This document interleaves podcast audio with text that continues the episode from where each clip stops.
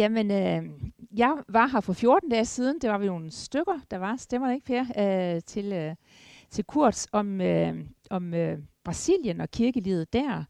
Det var i hvert fald utrolig meget nyt for mig øh, at høre, hvad Gud har gang i i den store verden, når man tager en tur til Brasilien.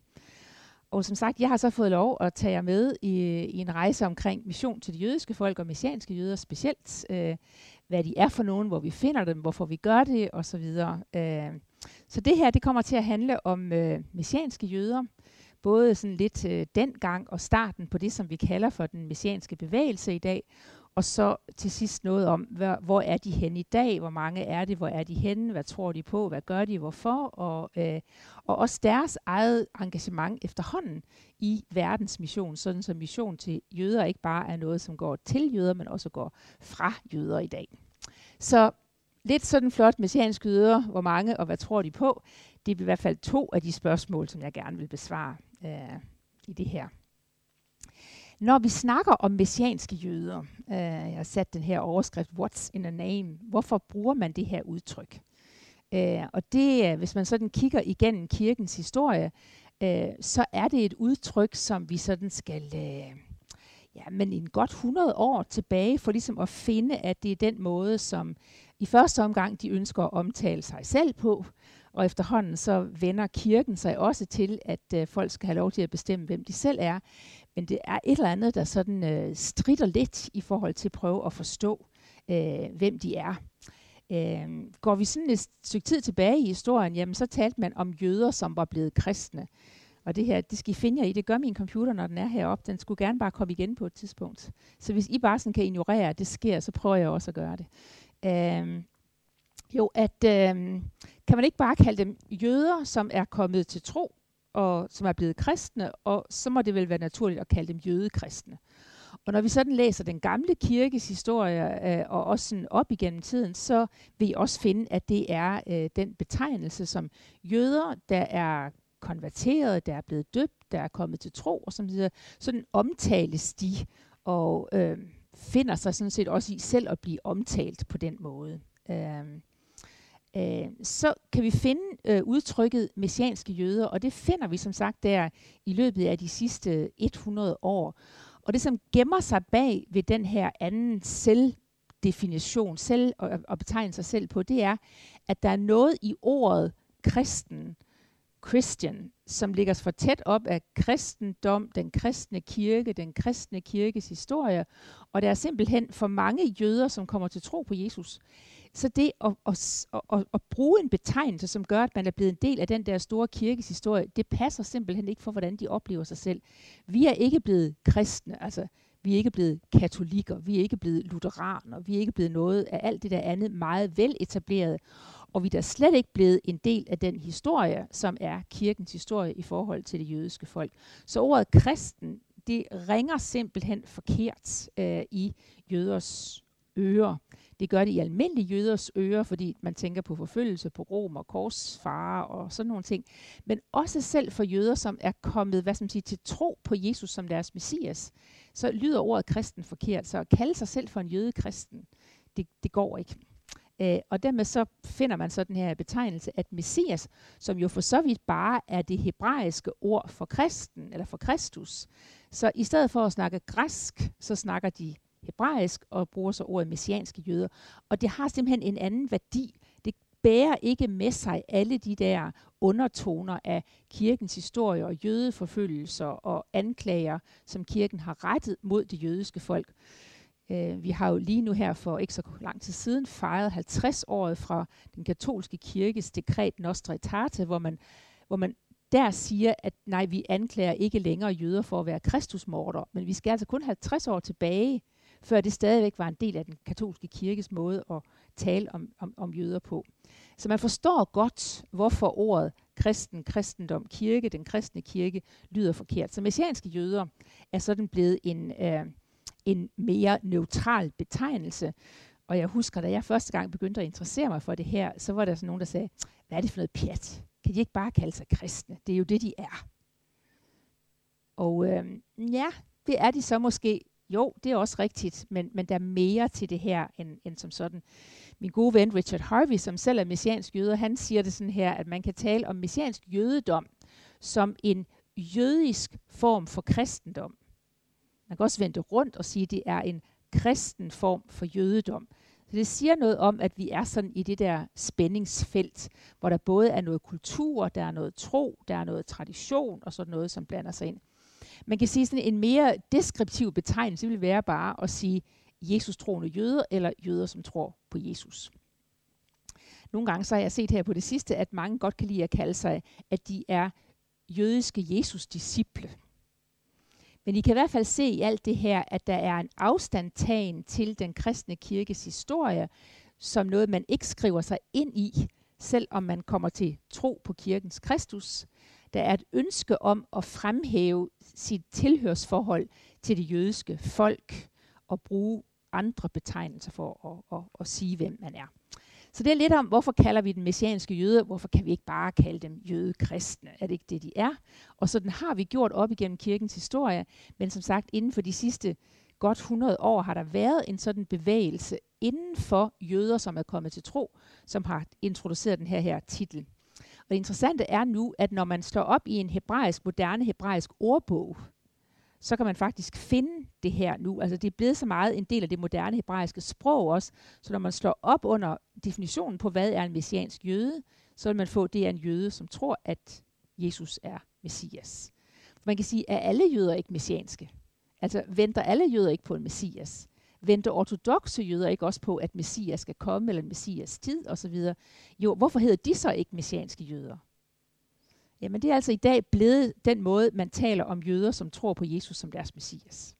Og selv en officiel hebraisk ordbog definerer messianske jøder ikke som jøder, der venter på, at messias skal komme, men som jøder, der tror på, at messias er kommet. Så meget for det der. Og egentlig så skulle man sige, at det her, det er jo egentlig noget øh, underligt noget, at det her er så exceptionelt. Fordi det er jo egentlig det mærkelige er jo egentlig, hvis man sådan går tilbage til kirkens første historie, det er, at sådan nogen som os, jeg tænker, at vi alle sammen ikke er jøder her i dag, at sådan nogen som os, øh, vi kan være med i det der Jesus-fællesskab, uden at være omskåret, uden at overholde de forskellige jødiske regler, uden at, sådan at, at slutte os til hele den jødiske historie og den jødiske tradition og den jødiske måde at leve på. For ser vi på, hvordan det var i starten, jamen altså, så er kristendommen jo i bund og grund en jødisk bevægelse. Altså, den kristne tro bekender sig til troen på jøden Jesus. Der er ingen tvivl om, at Jesus var jøde. Det sætter vi egentlig ikke spørgsmålstegn ved. Der er nogen i dag, der sådan af politiske grunde godt kan lide at kalde ham for en palæstinien, altså en palæstinenser. Og det er jo rigtigt, hvis man siger, at en, der var født i det landområde, som hedder Palæstina i dag, og sådan noget der, ikke også? Men, men der, der er jo sådan en snært af noget andet i den der måde at betegne det på os. Skal vi ikke slå en streg? Jesus var jøde. Øhm, jeg hørte en gang, og jeg blev helt sådan forskrækket, en egentlig meget sådan oplyst dansker, som siger det sådan her, jeg har hele tiden troet, at han var katolik, for hans mor er Jomfru Maria. og det var sådan, jamen, øh, nå, altså, Går vi tilbage til historien, så er Jesus selvfølgelig jøde. Og det var alle dem, som han talte til, dem som han omgikkes, dem som han havde samlet, og dem som senere hen sådan blev gruppen af mennesker omkring ham. Så tager vi navnene på de 12 apostle, de 12 disciple, 12 apostle, jamen de er alle sammen jøder. Breder vi skaren ud til Paulus og andre, som vi sådan kender der omkring, stadigvæk så gælder det alle de første, som sådan er en del af det der Jesus-fællesskab, de er jøder, de er apostle, som i jøden Jesus så jødernes messias. Altså grunden til, at de troede på ham og fulgte ham, det var, at de så ham som opfyldelsen af de jødiske profetier om, at Gud ville sende en messias. Det er altså stadigvæk noget så jødisk, som det kan blive, det her. Ikke? Øhm, de første kristne var jøder, og det er interessant, når Peter, altså apostlen Peter, holder sin pinseprædiken, den som vi kan læse om i Apostlenes Gerninger, kapitel 2, og han skal fortælle om ham her, Jesus, til nogen, så gør han rigtig meget ud af at kalde dem, som han fortæller, for sine brødre. Altså det der, vi er en del af den samme familie. Han kalder dem for israelitiske mænd, mine brødre. Så han ser altså ikke sig selv som en, der er blevet noget andet end dem. Han henvender sig til sine egne med et budskab, som er for dem på samme måde, som det er for ham. Og hvis vi sådan ser, hvordan de første kristne, øh, de første messianske jøder, hvad vi nu kalder det, det er en anachronisme at bruge ordet messianske jøder om de første kristne, fordi det er som sagt en betegnelse, som rigtig først vinder indpas de her sidste 100 år. Så lad os sige, de første jødekristne, øh, jamen øh, på mange måder, så, så skete der jo ikke et radikalt brud på det, som de gjorde, den måde, de levede på, hvordan de holdt deres fester osv. Vi læser om i Apostlenes Gerninger, at de fortsætter med at komme på templet, i tempelpladsen, på tempelpladsen. Øh, Jesus havde jo selv sagt, at det skulle kaldes et bedehus for alle folk. Er der noget grund til, at man ikke skal fortsætte med at komme på templet, når vi øh, er efter Jesu opstandelse? I hvert fald så ser vi, møder vi apostlene øh, som en del af templet. Og jeg tænker ikke, at de bare brugte det som et sted, hvor de gik hen for at missionere eller evangelisere. De gik der, sådan som alle andre gik der. Øh, øh, og øh, vi ser, at de, øh, de holdt sabbat, de overholdt de jødiske spiseregler, øh, de fejrede påske til minde om udgangen af Ægypten og alt det der. Der er rigtig mange ting, som sådan set ikke ændrer sig i deres levevis. Og, øh, det, som kommer til, det er, at man nu også begynder at komme sammen på den første dag i ugen og bryde brødet og har et bønsfællesskab sammen. Men man har ikke nu sagt, det gamle er forbi, noget nyt er blevet til. Man har sagt, det her, det er den vej, som vi skal fortsætte af, os som er jøder og som tror på, at Gud vil opfylde sine profetier. Det nye, som sker, når vi kommer til Apostlenes Gerninger, kapitel 15, det er, hvad skal vi gøre med folk, som ikke er omskåret? Med folk, som ikke kender det gamle testamente? Med folk, som ikke fejrer sabbat? Som ikke overholder jødiske spiseregler? Kan de godt være med i det her Jesus-fællesskab? Og så er det jo, at apostmåden når frem til, at det kan man godt, at det er et fællesskab, hvor man ikke behøver først at gå ind af den jødiske dør, og derfor gå ind af Jesus døren. Der er en direkte dør ind i det her fællesskab for mennesker, som ikke er jøder. Det er jo så underligt, at det er sådan en dag bliver vendt 180 grader rundt, hvor i hvert fald, hvis man går nogle år tilbage, nogle årtier tilbage, at kirken har sat det her spørgsmål. Kan man godt fortsætte med at leve som jøde, når man er kommet til tro på jøden Jesus? Skal man så ikke tage afstand fra det gamle og lade noget nyt begynde? Og det er jo det, som den messianske bevægelse siger nej til. Og ser sig selv som forlængelsen, som fortsættelsen af det, som allerede var der. Nu laver jeg et, øh, et stort spring og går frem til øh, starten af det 19. århundrede, altså der omkring 1800-tallet, og så lige der omkring der sker der noget, og nu kunne Kurt gøre det meget bedre end også med hele den der sådan vækkelsesbevægelse, som er op igennem kirkens historie, både gennem pietismen, men også den missionsbevægelse, som vi finder, når vi kommer til starten af det 19. århundrede, altså 1800-tallet, i hvert fald når det gælder jødemission. Øh, der er en sådan bevægelse som, som øh, omkring mission, som så også fører til mission til det jødiske folk. Og det interessante er, at ham her, Josef Levi, som han hed. Jamen, han er en tysk jøde, som er kommet til tro på Jesus som sin messias, og det er han altså lige der omkring år 1800, nogle år før. Han har meldt sig til en missionsskole i England med henblik på at blive sendt ud til hedningemission et eller andet sted. Og mens han går og venter på at gøre sin uddannelse færdig, og går og venter på, at der skal blive en post øh, ledig til ham, om det så er i Indien eller Afrika et sted, så kan han ikke lade være med at lægge mærke til alle de her fattige jøder, som er i London. Og så siger han så, hvorfor er det, at jeg skal rejse til Afrika eller Asien, når der nu er så mange af mine egne, som han siger, her i London, som lever uden et kendskab om, hvem der er deres messias. Så egentlig bliver det ham her, Josef Levi, mens han går og venter på at blive hedningemissionær. Han er som sagt en ortodox jødisk familie i Tyskland, er kommet til tro, blevet døbt og meldt sig til at blive missionær, at han så siger, jamen hvorfor skal jeg ikke være missionær til jøderne i stedet for? Så han starter, eller han er øh, med til at starte det, som hedder The London Jews Society.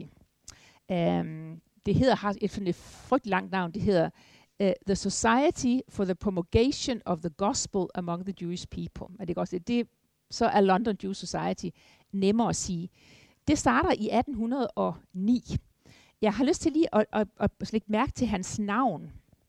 Altså han hedder egentlig Josef Levi, altså et meget, meget jødisk navn. da han bliver døbt, så får han navnet Josef Samuel Christian Frederik Frey. Og det er noget, som sker med rigtig mange af de her jøder, som bliver døbt på det her tidspunkt, det er, at de skal ligesom have et kristent navn. De skal have et rigtigt kristent navn. Så han bliver til både Christian og Frederik sådan her. Og det er faktisk noget, som går igen. Uh, han protesterer ikke over det endnu, men, men det siger bare noget om, at uh, i kirkens forståelse, så er der altså, du, du skal have et nyt navn, også når du bliver døbt, hvis du er jøde, for ligesom at se, at du er rigtig jøde.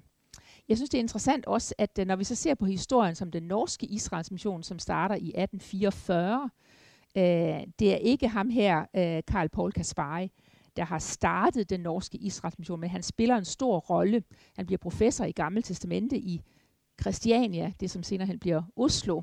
Øh, og da han bliver døbt, så kommer han også til at hedde Karl Paulus Kaspari. Altså han hed egentlig Karl Kaspari. Han er også tysk jøde, er kommet til tro igennem den tysk-lutherske kirke, øh, og flytter så til Christiania for at blive professor i Gamle Testamente i øh, det, som nu hedder Oslo, og bliver en af primus motorerne i den norske Israels mission på det her tidspunkt. Hvis man ser på den, øh, den tyske Israels mission, øh, så er det også en døbt jøde, som er en af, hvad skal man sige, af, af, af, af foregangsmændene, en af de store kræfter i det, en Frans Delitz, øh, som når man læser teologi, så støder man på Frans Delitz og, han, og hans øh, arbejde. Øh, det tyske selskab, det hedder Centralverein für Mission til Juden, og Frans Delitz er altså også en omvendt døbt jøde, som er en af de primære øh, mennesker i det her. Og kommer vi til den danske, den danske Israel, der startede i 1885, så er øh, så bliver den til på baggrund af en kvindekreds i København, en sygkreds i København, som får besøg af en Paulus Wolf, som er selv messiansk jøde ansat i den svenske Israels mission. Jeg synes, det er interessant at se, at, at jødemission, mission til det jødiske folk, bæres i vid udstrækning af jøder, som selv er kommet til en erkendelse og en tro på, hvem Jesus er. Øh, nogle gange så glemmer vi det, fordi de forsvinder ligesom ud i den hvad skal man sige, ikke-jødiske historie. Og det gælder blandt andet en fyr som Kalkar, Christian Kalkar, som i en overgang var formand for Dansk Missionsselskab, altså DMS, øh, Danmarks største missionsselskab. Men Christian Kalkar er altså også en døbt jøde. Øh, han er født af jødiske forældre, hans jødiske mor i hvert fald, og spiller jo en stor rolle i, i DMS' historie, var formand for DMS igen med en længere periode, men var faktisk også en af, uh, en af uh, primus motor i den danske Israels mission. Så I kan se, at jødemission bæres rigtig meget af jøder, som er kommet til tro. Når vi kigger tilbage i historien, så så spiller de en, en stor rolle i det, som er sket. Og det gælder, jeg har bare nævnt nogle eksempler her. Vi kunne trække rigtig mange andre eksempler. Jeg har valgt det her billede til den her illustration, øh, og, og det, er sådan, øh, det, det er et billede af indgangen til Christchurch, som ligger lige inden for Jaffa Gate i Jerusalem. Øh, den missionær, som var primus motor for, at man fik en sådan, et sådan centrum, og det er altså bygget omkring 1840 i Jerusalem, det var ingen ringere end Hans Nikolajsen fra Løgum Kloster. En, øh, en dansker, øh, som også øh, egentlig havde vendt sig, havde meldt sig til en, en tysk missionsskole for at rejse ud. Så skriver de der London Jewish Society til skolen i Tyskland, om de ikke har en, en ung, veloplagt kandidat, som de kan få til en missionsopgave. Og så bliver Hans Nikolajsen som 23-årig sendt fra London til Palæstina som missionær og er altså den, der har været med til at skaffe området der omkring Christchurch, var der indtil 1856. Så det er lidt dansk historie, også når vi snakker jødehistorie i, uh, i Jerusalem. Men der, hvor vi sådan skal hen, før det der med den messianske bevægelse, det bliver meget, meget tydeligt, det er, øh, og her er vi så i sidste halvdel af det 19. århundrede, altså omkring 1860. Så på det her tidspunkt, uh, der er der hele den der, uh, der har været sådan en bevægelse af hvad skal man sige, emancipation, emancipation, hvor jøder ikke længere skal bo i ghettoerne. Man skal være fri og ligesom være liberal så kommer der sådan en bevægelse af nationalisme i, i, i, i, i Europa, som ligesom lukker ned for det der med, så trækker vi lidt sammen. Man kan næsten sådan sammenligne det med EU i dag, ikke også? For en gang skulle vi alle sammen være sammen, nu skal vi passe på os selv i stedet for. Øh, og er det sådan lidt det, der er gang i der. Men det er i hvert fald en af grundene til, at, ty- at, at jøder i Europa oplever, at øh, måske er vi ikke så velkommen som en del af det europæiske samfund. Øh, tidligere der skulle man bare være tysker, og så kunne man være jøde, eller man kunne være krist, eller man kunne være noget andet, og så man var først og fremmest en del af det store europæiske samfund.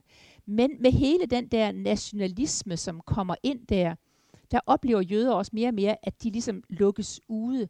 Og det giver jo grobund for tanker om, at hvorfor skal vi ikke også have vores eget land? Og dermed starter den sionistiske bevægelse. Øh, og ham her, som hedder Josef Rabinovich, han er en ung, opvagt russisk jøde, øh, kommer i, hvad skal man sige, bor i den del af, af, af Rusland, som i dag hedder Moldavia. Og øh, han, øh, han, han rejser til Israel, øh, som mange sionister gjorde, øh, for at finde ud af, hvad er det her for noget, hvad skal det her blive til, og tager altså der til, hvad skal man sige, øh, med den tanke, at, at, øh, at at Palæstina er det nye fremtid for det jødiske folk. Altså hele en del af den der messianske bevægelse, som er. Man siger, at han kommer tilbage som, fra Jerusalem som en frustreret sionist. Øh, men han kommer tilbage, og så er der sådan en meget sød historie om, hvordan han er overbevist om, at Jesus er vores bror. Og han bruger bevidst det der, altså den der betegnelse, Jesus er vores bror. Yeshua Achenu. Øh, og han taler ikke om ham som Kristus, han taler ikke om ham som Guds søn, men han taler om ham som, at her er en, der forstår mig, forstår mig som jøde, forstår os i det jødiske folk. Og et par år senere, et år senere, så skriver han 13 teser. Og øh, de her 13 teser, der er en meget, meget berømt jøde, som hedder øh, Maimonides, øh, som bliver udfordret af kirken, og det er så, der er vi så altså en 400-500 år øh, tidligere, 600 år tidligere, øh, for at udtrykke, hvad han mener med sin jødiske tro i forhold til den kristne tro. Og hvad kan man sige, Rabinovits efterligner Maimonides ved at lave 13 teser om, hvad han tror på. Han laver sådan set sin egen trosbekendelse, øh, men bekender sig så til øh, Jesus som, og han går så, øh, I kan tage den sidste sætning, jeg har dernede, fra at se på Jesus som et stort menneske, altså en profet, øh, til at blive en, som han siger, bekymrer sig om mit folk, og endelig til en erkendelse af, at han har taget min synd. Så den der bevægelse er Rabinovits med. Han er det blandt andet på sin egen åndelige vandring. Han er det også hjulpet af øh, missionærer øh, til jøder, som, som arbejder i det der område. Blandt andet også danske missionærer i det der område. Og det fører til, at han i 1885 danner sin egen menighed. Og det er vældig vigtigt for ham, at han er ikke blevet luthersk selvom det var lutherske missionærer, der hjalp ham til at en erkendelse af, hvem, hvem, hvem Jesus er. Men, men det gør, han gør et nummer ud af at sige, at han er en jøde, som tror på jøden Jesus. Og det gør ham ikke til en kristen eller til en eks-jøde. Og han danner så sin egen menighed, som han kalder israelitterne af den nye pagt. Uh, en menighed, som bliver til i Kishinev, uh, og den sætter skub i hele den her messianske bevægelse. Det er sådan set ikke nogen stor menighed, men hvis I læser missionshistorie fra det her punkt, så sætter det altså gang i en masse, masse bevægelser, en masse bølger. Øh, således at man har kaldt ham øh, The Herzl, altså I ved Theodor Herzl, som er starten af den sionistiske bevægelse, sådan definerer man Rabinovitz som stifteren af den messiansk-jødiske bevægelse. Uh, the Herzl of Jewish Christianity.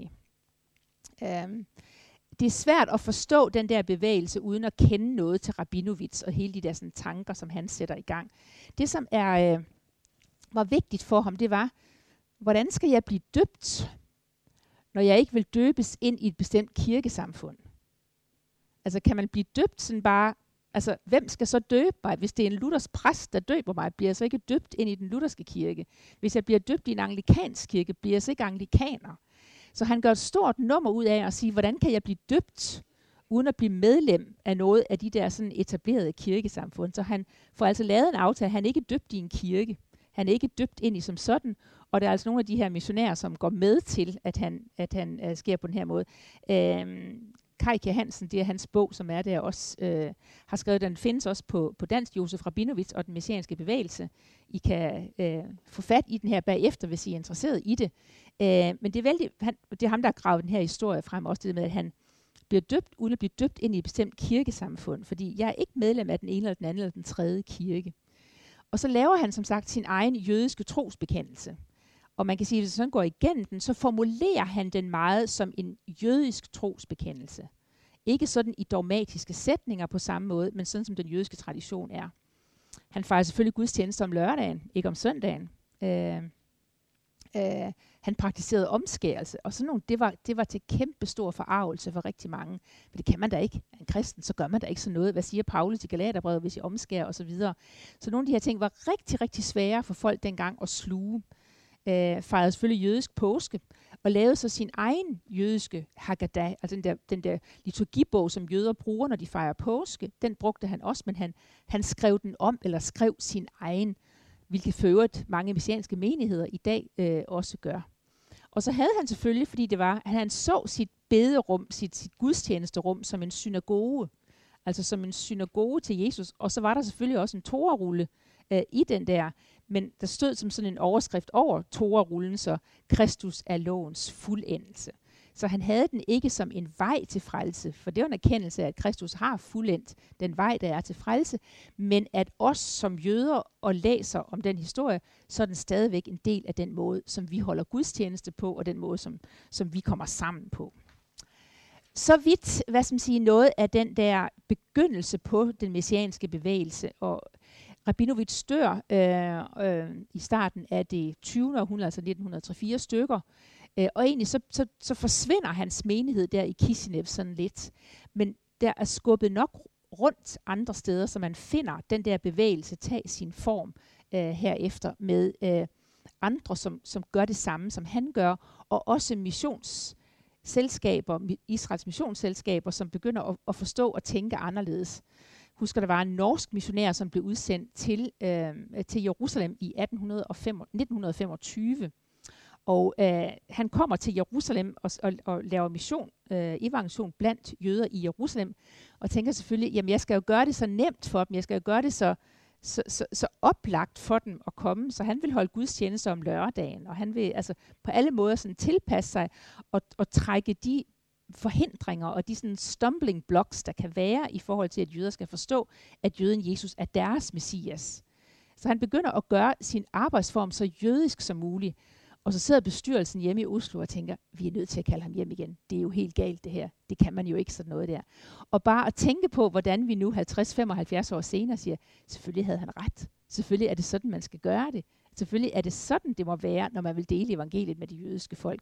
Lad os rydde de sten af vejen, som er irrelevante i forhold til at forstå, hvem jøden Jesus er. Men i 1925, der var det afskedsgrund for en missionær, som arbejdede på den måde. Han måtte rejse derfra, øh, og øh, fik så en karriere et andet sted i Europa, et andet missionsselskab, men den norske Israel-mission kunne ikke i 1925 rumme en missionær, som ville fejre gudstjeneste for jøder om lørdagen, og ville acceptere, at de stadigvæk holdt omskærelse og overholdt de jødiske spiseforskrifter. Så var man ikke en rigtig missionær og en rigtig kristen. Ja, sådan kan vi jo heldigvis blive klogere, og der er også sikkert noget, vi gør i dag, som folk om 50 år kommer til at ryste på hovedet af. Sådan er det. Øh, det, som så sker øh, derefter, og det øh, er måske noget, som, som, øh, som vi har svært ved at forstå, og egentlig sådan helt øh, få ind under huden, det er, hvor fremmed jøder kan føle sig i vores kristne fællesskaber.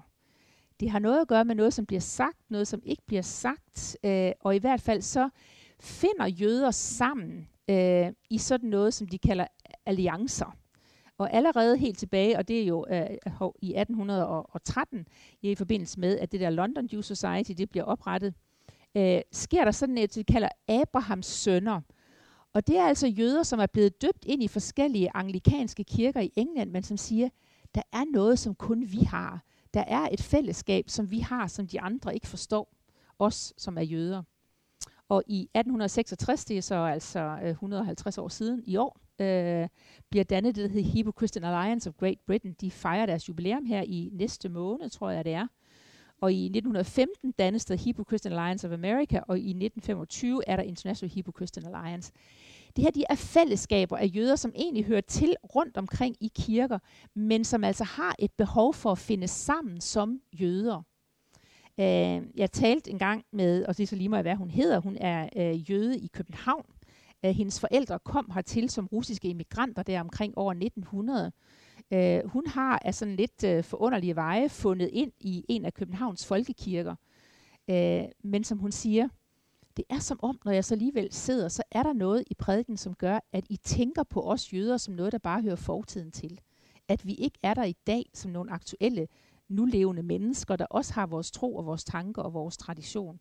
Uh, og hele vores måske lutherske teologi om lov og evangelium og sådan noget, gør det bestemt ikke nemmere. Der, jeg, jeg, når jeg selv ligesom har fået de der ører at høre med, så kan jeg godt høre nogle gange i vores prædiken og vores forkyndelse, at der er noget, der må skure i jøders øjne, som i dag synes, at jødedom jo ikke er en... Altså, at der er meget godt i den jødiske tradition, øh, og som man ikke skal tage afstand fra.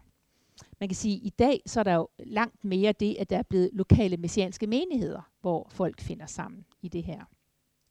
Ja, øh, nu gør jeg et stort hop øh, frem til den messianske bevægelse i Israel i dag. Øh, det er jo den, jeg selv kender bedst, og jeg tænker, det er også her, hvor der sådan set er øh, mest måske, øh, jamen, øh, hvor noget af det, som, som, som interesserer os, og som vi har mulighed for at møde og gå i dialog med, og lade os inspirere af, at vi kan komme i kontakt med det her.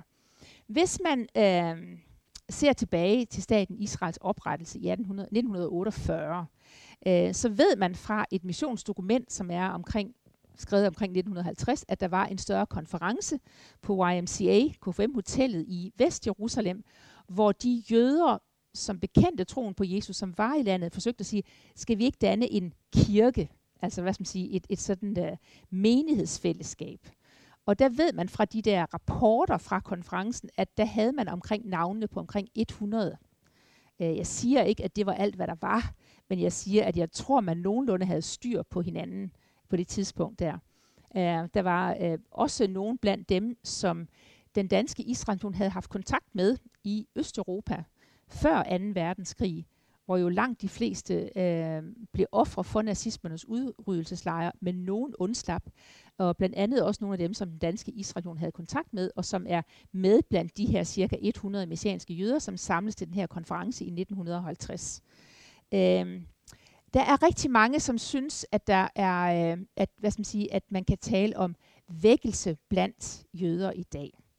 Og hvad skal der til, før man taler om vækkelse? Altså, hvor mange, hvor mange, at, at, kan man sætte tal på det, hvis man siger, hvis der er så og så mange, så er det en vækkelse. Er der vækkelse i Afrika, vækkelse i den etiopiske øh, kirke øh, dernede? Øhm, jeg har lyst til at sige, hvis man taler om, at der i 1948 var omkring 100, og vi i dag er oppe på 8.000. Kan man så godt kalde det vækkelse? Det ved jeg ikke. Det synes også lige meget, hvad man kalder det. Men kan vi blive enige om, at der er sket noget? At, at, der, at der er en spændende udvikling, som, som, som, som vi kan glæde os over, som man kan studere for at finde ud af, hvad er det, der sker? Hvorfor sker det? Hvad kan vi lære af det? Og så videre. Jeg beklager lige det her. Men, øh, øh, Hvordan er vi så kommet fra de der cirka 100 frem til de her 8.000? Og nu ved jeg godt, at det ikke er svært at finde tal, som er langt højere.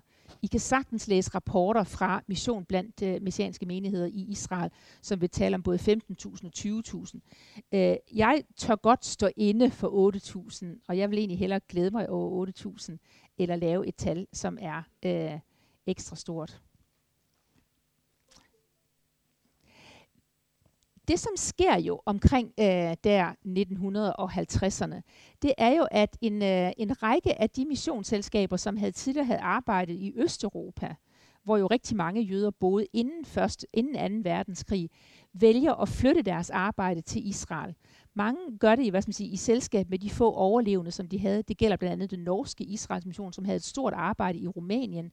Øh, de etablerer to menigheder for messianske jøder, eller for jødekristne, hvad man kalder dem på det tidspunkt. En i Tel Aviv, en anden i Haifa. Og mange af dem, der kommer, det er altså efterkommere af holocaust-overlevende, som måske havde mødt evangeliet, inden de kom, eller som er kommet til Israel og bliver samlet op, fordi de kommer fra de samme områder. Men det, som sådan virkelig sætter gang i den, det er det, som sker i omkring 1960, slutningen af 60'erne, begyndelsen af 70'erne. En sådan Jesus-bevægelse. Det var sammen med Flower Power og noget andet, og, og Jesus-bevægelsen bliver rigtig stor i USA.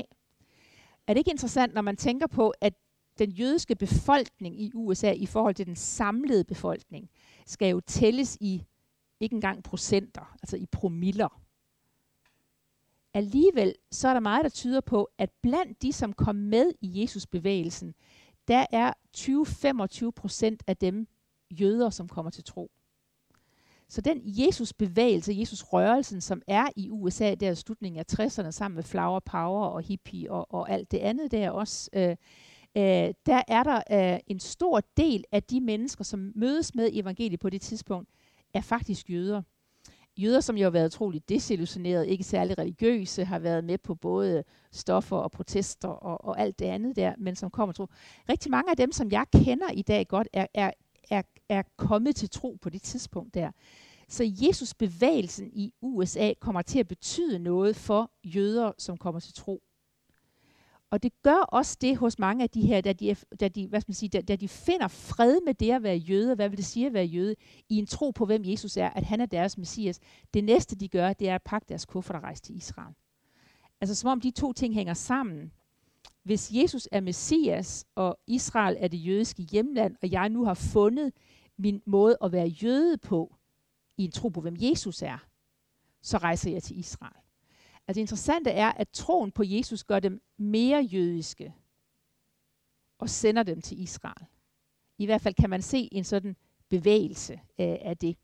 Og mange af de øh, messianske menigheder, som opstår i Israel der i, i 1970'erne derefter, er, er af jøder, som har levede et meget skæg hippie-tilværelse, helt sådan en alternativ livsstil, som laver små sådan husmenigheder rundt i Israel, som i dag har vokset sig til at blive meget mere etablerede menigheder. Jeg ved ikke, om nogen af jer kender øh, Christchurch, som ligger lige inden for Jaffa Gate, øh, uh, hvor Benjamin og, Bør- og hvad hedder Ruben øh, Berger er to, uh, to ledere af den messianske bevægelse. Benjamin Berger, han er blevet kristen, da han sad i Københavns Domkirke og filosoferede på, hvem Gud var og har en meget sådan tydelig erkendelse af, at Jesus åbenbarer sig for ham der. Derefter rejser han til Israel, og der er han i så dag leder af en messiansk menighed. Det er nogle ind, altså man kan godt nogle gange sammenligne de her historier, også man kan ske, hvad der sker blandt muslimer øh, i dag. Ikke så tydeligt som sådan der, men i, alligevel så er der en, øh, en måde, hvorpå to ting kan man sige. Det er, at Jesus gør jøder mere jødiske, når de opdager troen på ham. For det ofte er mennesker, som egentlig ikke har set sig selv som en del af den traditionelle jødiske religion. De er ikke kommet i synagogen, de har ikke levet som jøder og sådan noget. Men en erkendelse af, hvem Jesus er, finder de fred med deres jødiske identitet. Og ofte som en konsekvens altså vælger at, at, at, at blive en del af den jødiske historie, som udspiller sig i Israel. Øh, så her i 70'erne og 80'erne ser vi en stadig sådan vækst øh, blandt jøder, som kommer til tro, Ofte er de kommet til tro, inden de kommer til Israel, og de kommer til Israel på grund af deres tro, og starter som messianske menigheder, som, sam, som samler andre op. Det næste sådan store, der sker, det er, når vi kommer til omkring 1990'erne. Øh, og det hænger sammen med Sovjetunionens kollaps, øh, som jo gør, at nu kan folk så frit bevæge sig, og rigtig mange af de mennesker i Sovjet, som havde levet med, hvad skal man sige, at, at, at, at være undertrykt på grund af deres jødiske øh, rødder, hvis man overhovedet vidste, at man var jøder længere på det tidspunkt, får muligheden for at rejse til Israel, og rigtig mange gør det. Og der, der er i 90'erne en, hvad skal man sige, en vækkelsesbevægelse, både i det tidligere Sovjet, som så også flytter med øh, til Israel. Og i dag er det sådan, at ud af de der omkring 8.000 messianske jøder, som er, der er cirka halvdelen mennesker med russisk baggrund.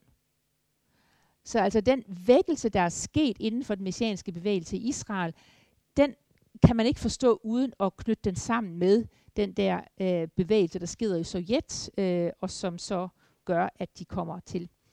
Og her er det interessant, fordi hvis de her i 60'erne og 70'erne lader meget vægt på, at de ikke skulle være en del af kirken, og de ikke skulle fejre jul, for der var ikke noget mere hedensk end en julefest øh, med nisser og juletræer osv., og, og at man lagde stor afstand til kirkens traditioner, og meget som Rabinowitz fandt sine egne, så er der blandt de her øh, immigranter fra Rusland ikke den samme, hvad skal man sige, kirkeforskrækkelse. De er bare blevet kristne. De har bare fundet Jesus. Og hvordan er man kristen? Ja, så kan man kigge på den ortodoxe kirke i Rusland. Så gør man sådan. Og mange af dem har jo slet ikke levet med deres jødiske tradition, så de har heller ikke hvad skal man sige, noget at høste videre på der. For de er tredje færre generations kommunister, og har ikke haft mulighed for at dyrke deres tro. Så messiansk jødedom får en anden farve i og med, at de her mange russiske emigranter kommer til. Men de kommer til at spille en større og større rolle for forståelsen af, hvad det er, der sker i den messianske bevægelse, ikke mindst i Israel. Øh, det sidste, jeg har lyst til at sige i den her sammenhæng, det er, at øh, i ved, med sådan en, en, en sådan en, en vækkelse, som sker, der sker noget nyt, øh, kommer Jesus snart igen, er staten Israel og seksdageskrigen et tegn på, at de sidste tider er her, og så videre. Og så er man så meget optaget af sådan nogle ting der. Og alt det der med, at man har også brug for et børnearbejde, man har også brug for et plejehjem for de gamle og sådan noget, det er jo ikke en grund til, for vi får ingen børn, inden Jesus kommer igen. Vi bliver ikke gamle, inden Jesus kommer igen. Så på mange måder, så er den messianske bevægelse i Israel i dag nu først, hvad skal man sige, ved at, at, at erkende, at øh, hvad gør vi for at bevare vores børn? hvad gør vi for, for ungdomsarbejde? Hvad, hvad skal vi lave med dem? Øh, hvad når man bliver gammel og sådan noget? Altså, mange af de der ting, som vi jo har haft århundrede til at forholde os til som bevægelse, det er noget, som den messianske bevægelse først, hvad skal man sige, er i gang med at forholde sig til. Øh, men i dag er det ikke svært at finde både anden og tredje generations messianske jøder. Er vi tilbage i 60'erne, 60'erne og 70'erne osv., jamen så var der meget, meget få i den messianske bevægelse, som kom fra en baggrund, hvor far og mor også havde været en del af det her. Tværtimod så var de brudt med deres familietradition eller deres familie for at blive kristen øh, med, hvad de havde af sociale øh, omkostninger. Jeg øh, husker en veninde, som jeg arbejdede sammen med en gang på Kaspari-centret, da hun kom hjem og fortalte sine forældre, at hun troede, at Jesus var Messias, så sendte de hende til psykolog, for der måtte være noget i vejen med hende. Ja. Øh, en anden fortalte, at øh, hun havde fået at vide, at øh, det må du gerne, men øh, du skal ikke komme hjem længere så. Og en tredje fik at vide, du må godt komme hjem, men du våger på os meget som at omtale af det der. Så bare for at sige, at i sådan en tradition der, i, på det tidspunkt der, der var det et kæmpe brud med familien og dens tradition. Det er der jo stadigvæk for dem, som er første generations, men der er flere og flere i den messianske bevægelse, som er vokset op med at være messianske jøder, og som altså følger. Og det er jo da kun godt, at børnene bliver ved at følge med. Jeg har lyst til at fortælle jer, at øh, her på påskelejr, som KFS holder i påskeferien nu her, har vi inviteret to fra studenterarbejdet øh, til Israel øh, med på påskelejren. Og den ene, hun hedder Batel. Hun er messiansk jøde. Hendes forældre emigrerede for 17 år siden fra Etiopien til Israel. Hun var 3-4 år, da de kom. Øh, er vokset op i en messiansk etiopisk menighed i Israel. Øh, læser nu jura på det hebraiske universitet, Øh, og kom på Kofesses påskelejr. Øh, jeg har lyst til at fortælle hendes historie, også fordi nogle gange så synes vi, at de her immigranter og sådan noget, de er noget bøvl. Øh, men her er der faktisk en pige, som kom som treårig, som nu er i gang med sin jurauddannelse på det hebraiske universitet. Øh, der er også succeshistorier, heldigvis også øh, i det her.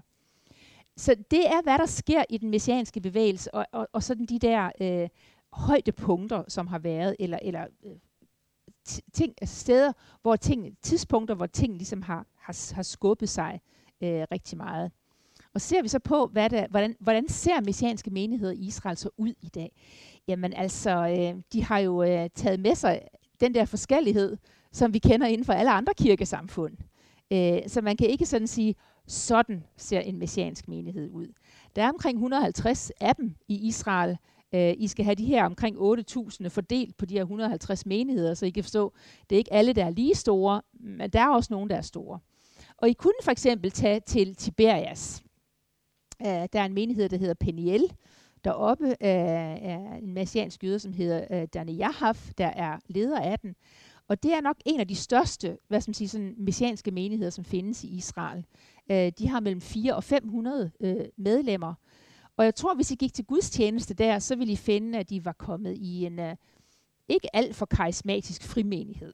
Altså I ved, sådan en, hvor øh, øh, præsten han har ikke noget liturgisk tøj på, for eksempel. Øh, øh, nadveren, den er ikke sådan øh, særlig liturgisk bevidst, men der er en nadver som sådan. Øh, sangene, det er nok sådan en omgang med lovsang, og så en god lang prædiken, og, og så måske noget andet. Så selvfølgelig de får også deres liturgier, men de er ikke sådan tal liturgisk bevidste. Men det vil være sådan en typisk menighed, som vi gik til Danne Jahaf. Øh, øh, en øh, evangelikal forkyndelse, øh, ikke sådan en særlig vægtlægning på det der med jødisk, øh, øh ingen bedesjal, ingen kipper på hovedet, ingen torerulle inde i, i, i rummet og som sådan. En almindelig sådan frikirke, frimenighedsgudstjeneste øh, i Danmark, øh, kunne jeg forestille mig, det ville være sådan cirka det, det vil være. Øh, men så kan I også tage sådan en menighed, som er nederste rut. Øh, I nederste rut, der bor der en fyr, som hedder Michael Bimer, Øh, Michael Bima er en af dem, som er kommet fra Rusland, og en af de russiske emigranter, som er kommet. Øh, har været ude i lidt af hvert, øh, siger selv, han har prøvet både øh, handlet med stoffer og, og, og andet, men altså er, er, er kommet til tro på, hvem Jesus er, og har startet en sådan lille husmenighed nede i Stort, Og det er jo altså der, hvor man, hvad skal man sige, lever i skyggen af raketterne fra Gaza. Øh, han har gjort det på den her måde, at have inviteret folk fra byen på øh, sightseeing-ture rundt omkring i landet. Og man kan jo ikke rejse rundt i Israel uden at fortælle bibelhistorier. Så når man kommer til et eller andet sted, jamen så fortæller man jo bare, hvad der var sket det her. Og, og så har han ud fra det sådan sagt, hvis, øh, hvis I, øh, det var sådan hver onsdag, har der været sådan for pensionisterne i byen eller andre, sådan en sightseeing-tur. Og når man så kom hjem fra sådan en tur, så fik man at vide, hvis man kunne tænke sig at vide mere om det her, så kunne man komme til bibelstudie om aftenen. Og, og ud af sådan noget der, er der altså kommet sådan en lille menighed på en 25 stykker, som holder til dernede i Stort. Uh, han har ikke nogen uddannelse. Han har læst sin bibel, han har fået lidt hjælp osv. Uh, øh, men men, men uh, de er en husmenighed, som, som samles uh, nede i Storot. Uh, han har fået hjælp fra Kaspari-centret til noget uddannelse. Uh, Alex, som I kan læse om i bladet, som ligger derude, har været, har været med til det. Og så på, på den måde vokser sådan en lille husmenighed op med lidt uddannelse, lidt struktur på den og sådan noget. Øh, I vil også kunne tage til en, hvad skal man sige, en meget, meget russisk menighed. Det her, det er øh, russiske baptister. De er kommet fra Rusland. De var kristne, inden de kom. De holder til i Emanuel kirken i Tel Aviv, der hvor vi har Christian og Lisbeth som præstepar.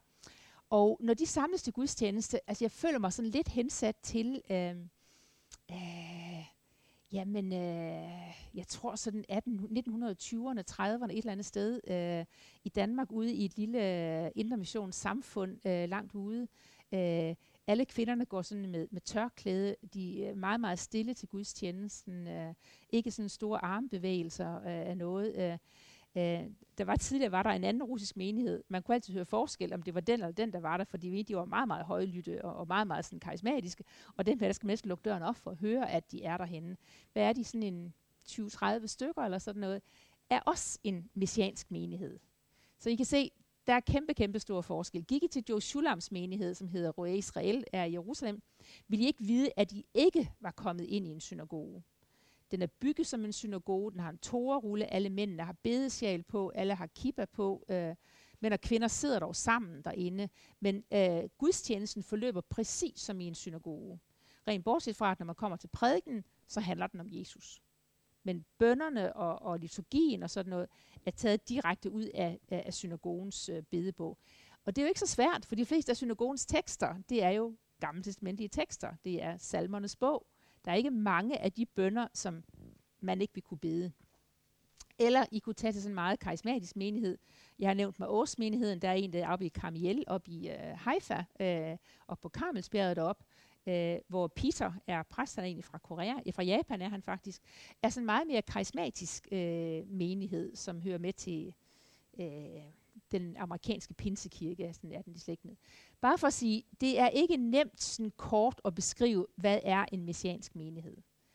De er så forskellige, som vores kirkesamfund er, og bærer med sig de traditioner, der er. De har to ting, som binder dem sammen. Det er en bekendelse af, hvem Jesus er. Og hvis man spørger messianske menigheder deres trosbekendelse, så vil de ikke formulere den som vores trosbekendelse, men den adskiller sig ikke fra, hvem Jesus er, Guds søn, verdens frelser, død på korset for min skyld. Og det andet, som binder dem sammen, det er, at det er vigtigt for dem, med al deres forskellighed, at holde fast i, at de er en del af det jødiske folks historie, de er en del af det jødiske folks fremtid, Øh, de øh, ser sig selv som, som fortsat inden for det jødiske folk. Så altså, Jesus er jøde, han er verdens frelser, vi er jøder, og det er vi stadigvæk, selvom vi kommer til tro. Og så kan det i øvrigt se lige så forskelligt ud, som det gør her. Og det gør det. Det er jo ikke bare eksempler, det her det er rigtigt. Udover menigheder, så er der jo også i dag på samme måde, som vi kender hjemmefra, altså fra en, fra en dansk sammenhæng, der er menighedsfakultetet her, og der er andre ting og sådan noget. Der er en række institutioner. Øh, den messianske bevægelse har ikke nogen biskop. Øh, der er ikke nogen synode. Der er ikke noget, som sådan samler det. Altså, hver menighed kan gøre lige præcis, hvad de vil, og gør det.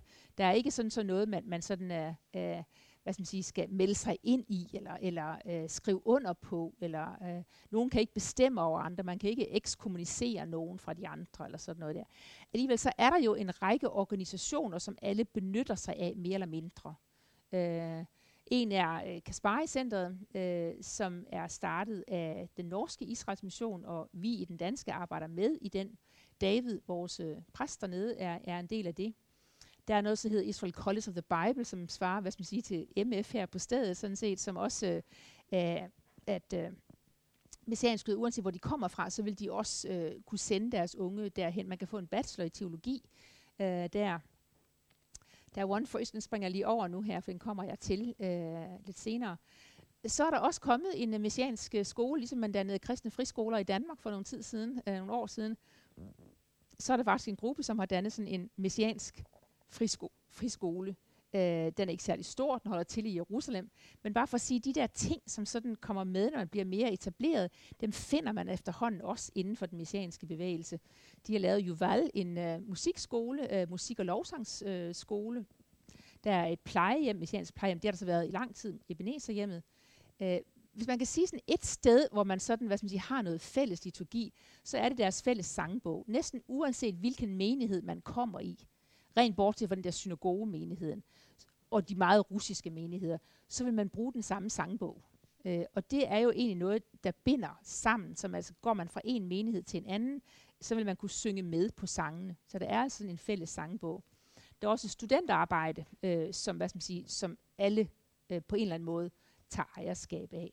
Så nej, der er ikke nogen biskop, der er ikke nogen synode, der er ikke nogen, der bestemmer over nogen, og alligevel så er der jo sådan en, en bevægelse, som trods alt binder folk sammen på den her måde her. Jeg kunne tænke mig at vise det her, og så er det så her, vi skal prøve at få den til at, og, øh, øh nu ser jeg, om jeg, om jeg kan få den til det. Øh, men det er, et, øh, det er nogle folk, som er startet på, med at lave noget på nettet. Øh, øh, og jeg kunne godt tænke mig bare at vise den her. Øh, jeg synes er utrolig kreativ. Den er startet egentlig af Ethan, hvis mor kom til tro. Skal jeg tage den her ud igen så? Og så skal jeg skrue ned herhen også. Sådan der. Jeg synes, de her er enormt charmerende. Altså Eitan, som, som I ser på billedet her, er, er kommet til tro som ung fyr, vil gerne øh, have, at hans mor, så snakkede med hans mor om det, ender med at give hende et nyt testamente, bare for at finde ud af, at næste gang han kommer hjem, så har hans far reddet det i stykker. Og så siger han, hvordan, hvordan kan jeg undgå det her? Så siger han, jamen, hvis jeg nu lægger den ud på nettet og laver den vej, det kan min far ikke rive i stykker.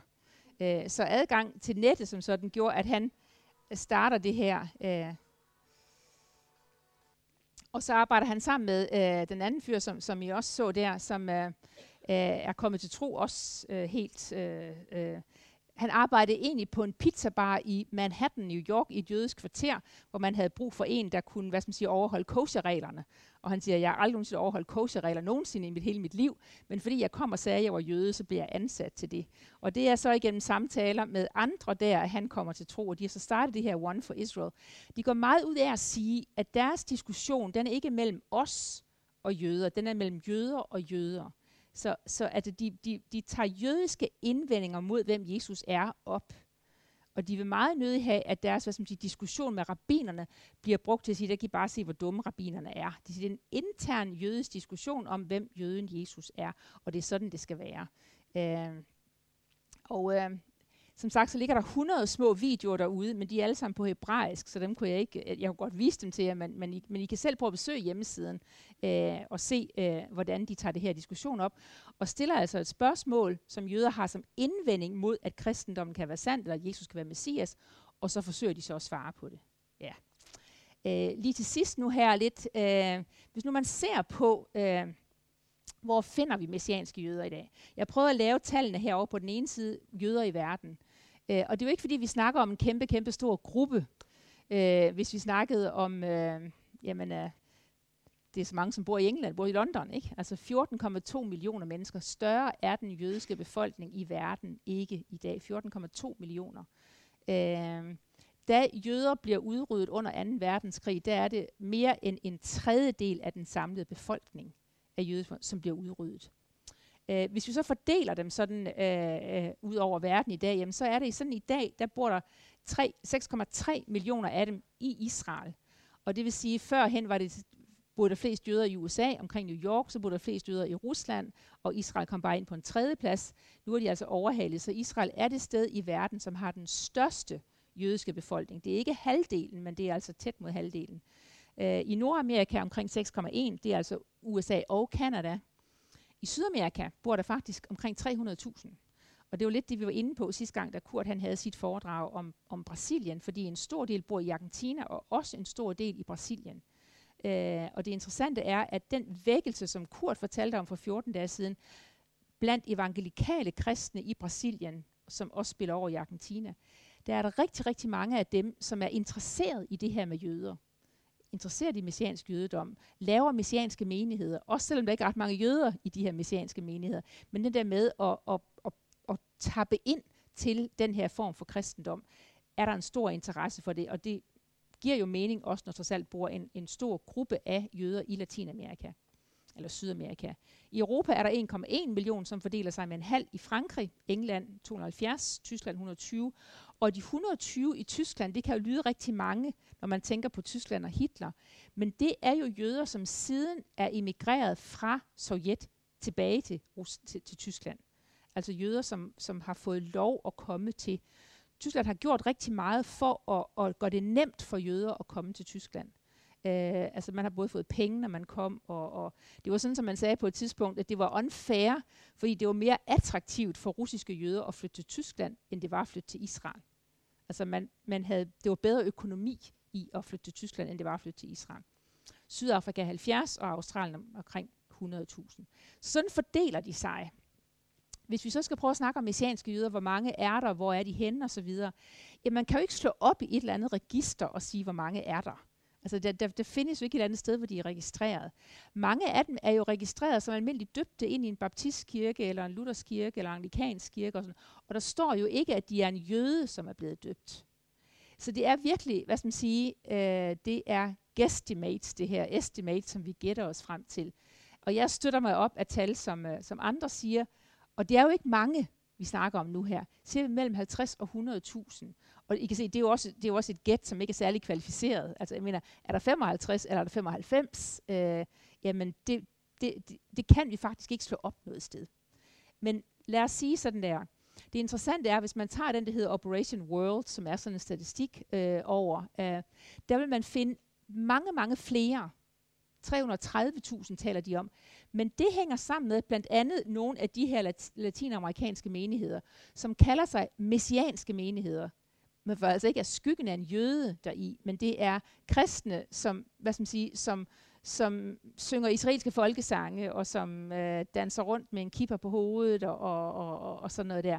Men når Operation World, så tæller de, hvem er medlem af en messiansk menighed. Og man kan altså sagtens være medlem af en messiansk menighed, uden at være jøde.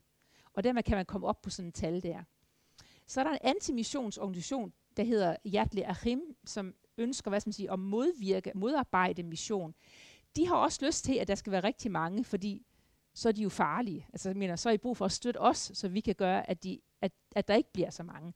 Så der er, der er grunde, jeg kan forklare de her, hvad skal man sige, inflated tal, ved at man her tæller medlemmer af en messiansk menighed, og antimissionsorganisationerne har et decideret ønske om at sige, at der er rigtig mange, de er farligt, vi må gøre noget for, at ikke flere jøder forlader jødedommen, men bliver bevaret indenfor. Så det er tallene der. Jeg tror, at mellem 50 og 100.000 er et godt realistisk tal. Og i Israel, nu har jeg så skrevet 10.000 her, jeg kunne også have skrevet de om 8.000. I Nordamerika, der skal vi så have placeret de resten stort set. Fordi der er nogen i Tyskland, der er nogen i England, lidt i Sydamerika, men som sagt langt, langt de fleste, som er i Sydamerika, i de her messianske menigheder, det er evangelikale kristne, som, hvad skal man sige, leger jøder øh, på den måde der, ja. Så sådan fordeler de sig. Jeg har en sidste slide, som jeg har lige lyst til at sige, og det er jo, som jeg synes er, er øh, både viser splittelsen og divergensen øh, i det her. Der findes noget i Israel, som hedder The National Evangelistic Committee i Israel. Øh, en, øh, en komité med folk fra forskellige menigheder, som bevidst har et ønske om at være evangeliserende, lave outreach, øh, række ud. Og jeg siger det her, fordi Israel taler om, at mission er forbudt, det har man ikke lov til, osv. Det er ikke rigtigt. Altså, der er et, det er et demokratisk land, man kan udtrykke sig, som man vil. Man skal ikke fornærme nogen, osv. Det skal man heller ikke i Danmark jo. Men det demokratiske spilleregler gælder også, når det gælder det at tale om sin tro og, og fremme den og, og række ud. Og det gør messianske menigheder. Nogen mere end andre. Jews for Jesus er altså en organisation, som er sådan meget pågående, meget på gaden, ud med traktater, ud og gøre noget. De har også en tendens, eller det er sådan en, en drejning, hvor man måske øh, forsøger mere at gøre det også på andre måder. Men bare for at sige, at messianske jøder ser meget sin opgave som det at være i mission til deres egne. Altså det, som sådan er det en udadvendt bevægelse, det er en evangeliserende bevægelse, meget mere end vi kender fra folkekirker og sådan noget i Danmark med et ønske om at række ud. Um, der er kommet en bevægelse, som først og fremmest findes dog i USA, uh, øh, som taler om at være post-missionary. Altså at sige, at tiden er forbi, hvor man skal missionere til os. Vi skal i stedet for missionere indad til, men vi skal gøre det ved at leve så meget som jøder, og ikke hvad som siger, tale om vores tro. Vi skal leve som jøder med vores tro på Jesus, men blive så jødisk som muligt, så at forskellen mellem det jødiske samfund og så vores samfund bliver så lille som muligt. Det betyder bare, at man kommer til at lægge afstand til, til verdenskirken. Man kommer til at lægge afstand til resten af den befolkning ud over verden, som bekender troen på, hvem Jesus er. Så har jeg været inde på den der internet-evangelisation, det der One for Israel, som jeg er. Øh, og så bliver jeg så glad, da jeg var på en konference i Jerusalem i sommer, hvor jeg mødte øh, øh, Johanan, som har startet, og det er sådan nogle år, han har startet, den hedder Leklecha, en, øh, på mange måder en sådan øh, gå-ud-bevægelse for messianske jøder. Hvor messianske jøder i dag også vender sig ud af og spørger, hvad er vores opgave, ikke bare i forhold til at missionere indad til, men også i forhold til at sende missionærer til Afrika og andre steder hvilket jeg jo synes er et tegn på modenhed, et tegn på, hvad skal man sige, at, at ikke bare være så fokuseret på sig selv, men også komme ud, som siger, jamen der er noget, der hedder et kald til det jødiske folk, the remnant, altså resten af det jødiske folk. Men det andet punkt, som er vigtigt for den messianske bevægelse, det er også, at vi er en del af hele den mangfoldige kirke ud over verden. Og der skal man hen, når man bliver en vis, hvad skal man sige? Okay, ja. Okay, ja. Ja. Ja. Ja. Jeg vil bare sige, at, øh, at vores blad ligger derude. Det må I endelig tage med, hvis ikke det kommer i postkassen. Og så nævnte Kurt jo her til starten, at vi er jo samarbejde her på torvet, Menighedsfakultetet, Israelsmissionen 1 og andre missionsselskaber. Og en af de ting, som vi gør sammen, ud over det her, sådan noget, det er at lave sådan en torvets højskole, sådan et øh, højskoleophold, som er i øh, september måned ude på Virksund. Så jeg har lige smidt programmer derude også, så det må I også tage med jer hjem. Ja, det er det bestemt.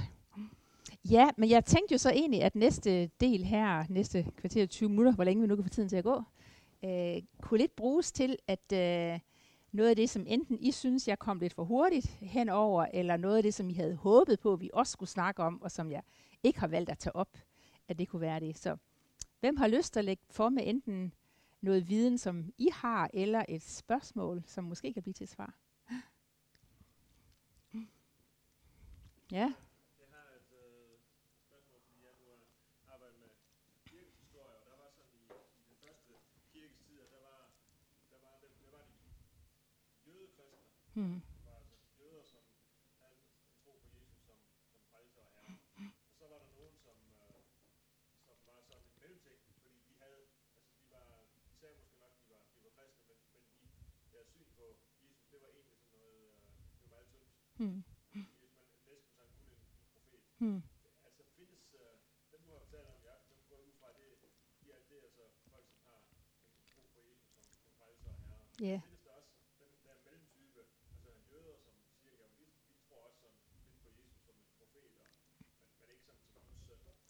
Ja. ja, den findes også, men den findes egentlig mere, hvad skal man sige, sådan på et, øh, et videnskabeligt plan. Altså sådan øh, en, en anerkendelse af, at der findes ikke nogen mere berømt jøde end, end Jesus. Øh, og, og man kan sige, at øh, hele den der forskning, som er inden for, øh, altså for nytestamentlig forskning, der er det der med at, at forstå den historiske Jesus. Det er interessant, at, at rigtig mange af dem, som egentlig har været foregangsmand i den forskning, er jøder, øh, som har taget en interesse i øh, at forstå Jesus, forstå det nytestamente, og bruge nytestamentet som, hvad skal man sige, som en kilde til at forstå jødedom på det tidspunkt den der bevægelse, som man kalder for det Heimholung Jesus, øh, som David Flusser og andre af de der folk er, er, er, var med i. En, et, et forsøg på ligesom at sige, at, at Jesus han var en god rabbiner, som øh, levede på det tidspunkt, hvor templet stadigvæk stod. Han talte som andre jødiske rabbiner osv. Men så kom kirken, og så overtog de ham, og så gjorde de ham til noget andet. Øh, og nu vil vi egentlig gerne hente ham hjem igen til jødedommen, sådan så at... Øh, Jamen der er, øh, altså sådan som David Flusser var en af dem, øh, Shalom Ben Hurim øh, var en anden en, som kunne tale altså så tæt på, som man siger, jamen siger du ikke, altså at, at, han, at han er Guds søn. Lidt der som Rabinovits, han starter med at sige, Jesus er min bror, eller Jesus er vores bror.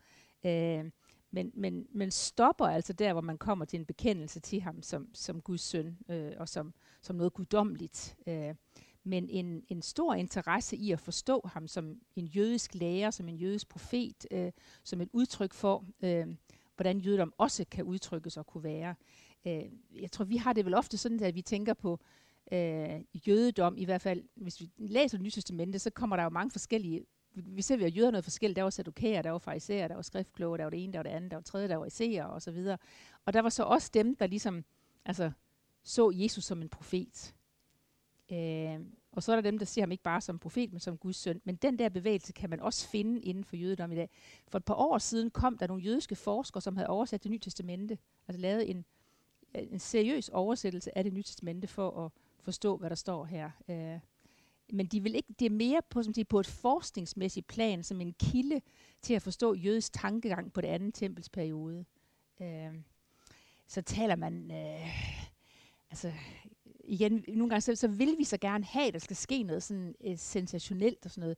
Så det er ikke svært at finde nogen, som taler om, at der i Mea Sherim, det mest ortodoxe kvarter i Jerusalem, nok er nogle hemmelige Jesus troende, som også altså, altså sådan tror på ham. Men, men igen, øh, de er jo hemmelige, så jeg kan jo ikke vide, hvor mange, øh, hvor mange der er. Øh. men jeg vil sige, at den bekendelse altså til Jesus, som man finder blandt messianske jøder, altså hvad vi måtte have, hvad skal man sige, af betænkeligheder, skal man holde loven? Skal man omskære? Og sådan nogle ting også. Øh, altså, der, betænkelighederne går ikke på, hvordan de forstår Jesus. Altså, men der, det er en klassisk øh, øh, bekendelse til ham som messias, som Guds søn, som guddommelig. Øh, og altså meget inspireret af evangelikal protestantisk kristendom øh, rundt omkring. Så der er jo en lille gruppe øh, af, af, også, hvad skal man sige, af katolske jøder, Hebrew Catholics kalder de sig, øh, som er inden for den katolske kirke, men som altså øh, er døbt i den katolske kirke, men som fejrer gudstjeneste sammen som katolikker på hebraisk. Øh, øh, ja, det interessante er en af dem, som er sådan, uh, David Neuhaus hedder han. Han er jesuitmunk. Og ved, jesuiter, det er sådan noget, man spørger, altså, hvilken doktorgrad er du nu i gang med? Fordi en er sjældent nok, altså, men er det sådan ret lært interessant historie med ham, at det ikke er ham, der er med til at starte Hebrew Catholics, men, men det er jo en bevægelse inden for den katolske kirke også. Men David Neuhauses historie er den, at han er vokset op i Sydafrika. Øh, og da han så når der en 16-17 års alderen, synes hans forældre alligevel, at det er svært at give ham en jødisk opdragelse i Sydafrika. Så han bliver sendt på internatskole i Jerusalem for ligesom at få en fornemmelse af, hvilket er, folk kan være en del af den her, her historie. Han ender så med at tage sin egen vandring og bliver gode venner, øh, eller, eller opsøger en ældre katolsk nonne på Oliebjerget. Og det var nok det, ikke det forældrene havde tænkt, da de sendte ham til Jerusalem. Men han ender altså med at blive døbt øh, og blive øh, jesuit, munk, øh, og øh, lærer sig arabisk for at undervise de katolske præstelærere øh, i Cairo og øh, senere hen i, i Bethlehem. Men han er i dag leder af det, der hedder The Hebrew Catholics. Øh, øh, det er bare sådan en, en sjov historie, hvor man kommer fra Sydafrika til Israel for at blive mere jøde, ender med at blive kristen, lærer sig arabisk for at kunne undervise præster på præsteuddannelsen, altså leder af, ja, der er mange veje sådan rundt der. Ja. ja.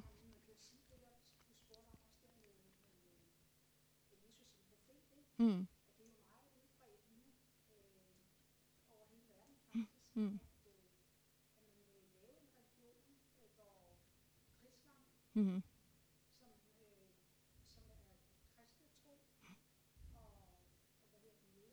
Ja. Ja.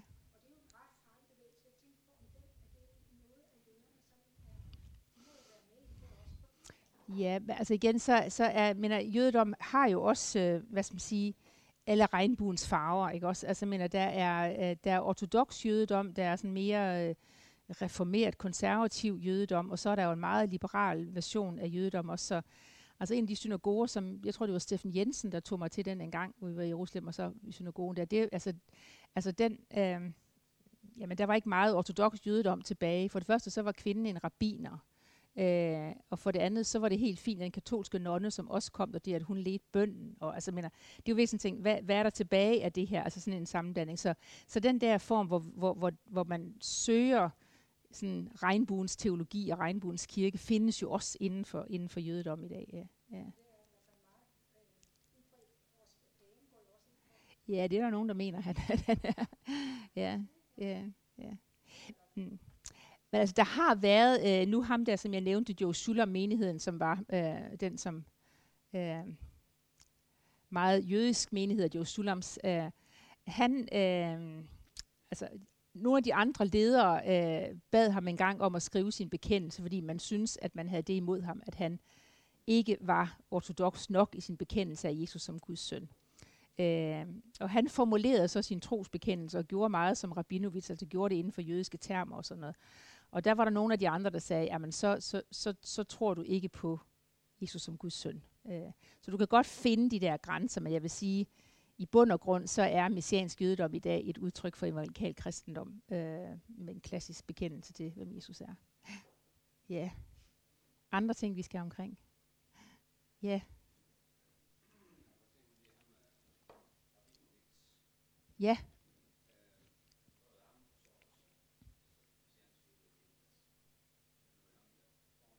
Ja.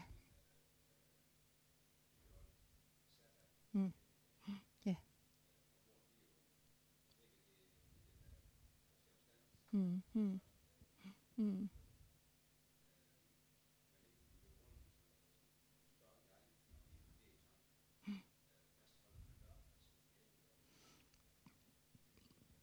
Altså for Rabinovits, der var det så meget at sige, at jeg er kommet til tro på jøden Jesus – og det er for mig ikke et brud med min jødiske tradition. Og den jødiske helligdag er sabbat, og dermed så, øh, når jeg er jøde og tror på jøden Jesus øh, og lever som, som det, så, så fastholder jeg den helligdag, øh, som er den syvende dag i ugen, som er fastsat i det gamle testamente, og som er en del af den pagtslutning, som Gud har med det jødiske folk, at det er stadigvæk min gudstjeneste dag. Og han så det jo ikke som et udtryk for, at dermed tror han ikke på opstandelsen. Men den dag, som han sætter af, hvad som siger, sige, til helligdag, til gudstjeneste, til den dag, hvor, skal man sige, hvor der sættes parentes om arbejdslivet og, og helligdagen, og skabes grænsen mellem hverdagen og det, og det hellige. Den, siger han, den, den har Gud jo lagt en ordning ned i, i, øh, i, den, øh, i skabelsesordningen og i den pakslutning med det jødiske folk. Og hvorfor skal vi lave om på det?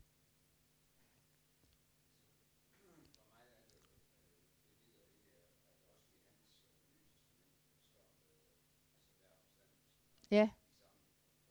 Mm, mm, mm. Jamen, altså, det er jo den der med, hvordan, hvordan kom vi fra, hvordan kom vi fra sabbat til søndag? Altså, jeg er jo helt sikker på, at de første kristne øh, i Jerusalem, de har også holdt sabbat. Og så står der, og på den første dag i ugen kom de sammen i hjemmene og brød brødet og holdt bedemøder sammen. Så det er jo på et tidspunkt, der, går, der, der, der udvikler kirken sig jo sådan, at den går fra at have sabbaten som sin helligdag, sin ugenlige gudstjenestedag, til at det bliver søndag. Og det sker jo samtidig med, at kirken flytter sig mere og mere ud i et område, hvor man ikke kender sabbaten. Altså hvor der ikke var nogen sabbat. Altså kommer du til Rom, og kommer du til andre steder hen, jamen der var sabbaten ikke en del af, af, af den, den tradition, det kulturliv, der var. Og så sker det der skifte. Øh, det er der skrevet lange afhandlinger om, hvordan vi kommer fra sabbat til søndag. Og det er jo sikkert en glidende overgang, og som sker først og fremmest der, hvor man ikke kender sabbaten og, og reglerne omkring det. Og efterhånden, som dem, der hører med i det der Jesusfællesskab, bliver flere og flere, som ikke kender den jødiske tradition, så mistes forbindelsen til øh, sabbaten. Hvorfor er det, vi har den dag? Er det ikke så opstandelsesdagen, der er den rigtige dag? Og så, så switcher man over med, med, hvad skal man sige, med undertryk, eller med, med, med understregning af, at vi fejrer den her dag for at fejre opstandelsen, som jo er det, der konstituerer, at det nye er sket. Og i øvrigt, så har man aldrig haft et forhold til sabbaten, så det var ikke svært at holde op med det. Og det er jo lidt det samme, som der sker med, den, med påsken, kan man sige også. Altså, hvor de første kristne har fejret påske til minde om udgangen af Ægypten. Øh, og så bliver det så, at mens Jesus han fejrede påskefesten, så indstiftede han nadvånd, og så kom den del med. Men der, hvor man aldrig nogensinde har fejret påske til minde om udgangen af Ægypten, så flyttes det hele over på den, på den ene del der. Ja.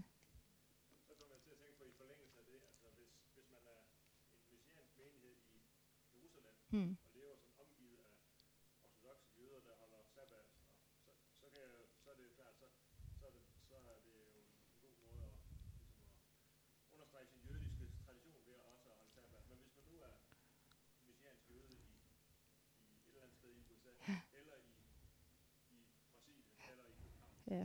hvor ingen, altså hvis man er messiansk jøde i, i en kultur, hvor ingen holder sabbat, ja Øh, mange vil jo gøre det, fordi det er den måde, man ligesom så kan understrege det på, at, at, man, at man er messiansk jøde. Øh, så vil det være at have sin gudstjeneste der om, om lørdag. Men det er meget mere pragmatisk end som sådan. Øh, og det er den, den bevægelse, som er sket i Israel for eksempel. Ikke? Også Israel er jo et samfund, som stadigvæk har en seksdages uge, sådan set. Ikke? Altså, øh, altså, der er jo kun den ene fridag ikke? Også om ugen. Øh, Øh, jeg kender jo rigtig mange messianske menigheder nu, som vælger at lægge deres gudstjeneste fra klokken 4 til klokken 6 fredag eftermiddag. Og jeg tror, det er jo, det er jo sådan rent praktisk, at man synes som familie og sådan noget, det er godt nok ærgerligt, at man ikke har en helt fridag. Så, altså, så, så rigtig mange har skubbet gudstjenesten hen til fredag eftermiddag. Så har nogen sagt, jamen det gør vi jo, fordi vi kan jo ikke køre på sabbaten. Vi må ikke køre på sabbaten. Øh, og dermed så kan vi ikke... Øh, der går ingen busser, vi kan ikke tage vores bil. Det er ikke det, der er den væsentligste grund, for rigtig mange messianske jøder vil ikke have nogen problemer med at køre på sabbaten. Det vil de sagtens skulle gøre. Øh, så det er egentlig ret pragmatisk, at man, man skubber den derhen. Men I kan jo sige, at i Israel, der er det jo blevet et langt større problem for sådan nogle som de arabiske menigheder op i Galilea. Fordi de arabiske samfund i Israel, de er jo en del af det israelske samfund. Og det vil sige, at søndag er altså den første dag i ugen, der går man i skole, der sidder man hen i banken, der er man i supermarkedet, der er man på arbejde. Så de, de, øh, de menigheder, øh, arabiske kristne menigheder i Galilea, hvor mange arbejder i det israelske samfund, det er rigtig svært for dem at holde gudstjeneste søndag formiddag. Så de holder enten lørdag aften eller søndag aften, de steder, hvor det er. Sådan en by som Nazareth, men der er det kristne samfund så stort, og der kan man hvad skal man sige, næsten arbejde som kristne og bo som kristne. Men rundt omkring de andre steder, der er søndag jo blevet den første dag i ugen, altså den første arbejdsdag. Øh, og det vil sige for de kristne menigheder, som er vant til at holde søndag, men nu er en del af det israelske samfund og skal på arbejde søndag formiddag, hvad gør vi så? Så meget af det her er pragmatisme også. Hvornår kan, man, hvornår kan det simpelthen lade sig gøre? Øh, jeg tror for mange messianske menigheder i USA, altså dem her, som er det, så er det ligesom blevet, hvad er det for en jødisk uniform, jeg kan tage på? Hvad, hvad er det, jeg kan gøre, som viser, at jeg er en del af det? Og der har det holdt gudstjeneste om lørdagen. Det har været en af de ting, man kunne gøre sig. Ja. Ja. Mm.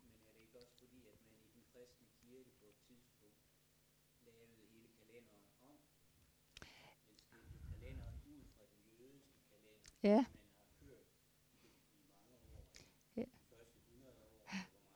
Mm.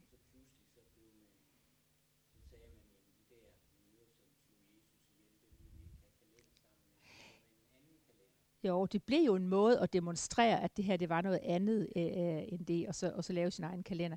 Men det har først og fremmest noget at gøre med, hvordan man fejrer påske, fordi man kan sige, at søndag sabbat, det er... Øh, det, Jo, og det, men det tror jeg har været så naturligt, at man har mistet den der fornemmelse af, hvorfor var det lige om lørdag, at man gjorde det, fordi man ikke er vokset op med det. Og så er det blevet så til øh, understregningen af, at, det, at, det var opstandelsesdagen i stedet for. Men det er interessant, når man læser missionslitteratur fra Jerusalem fra det 19. århundrede, og man så læser om, hvornår man går til gudstjeneste, så, så vil man sige, at man havde, øh, man havde sabbat. Men det var altså om søndagen.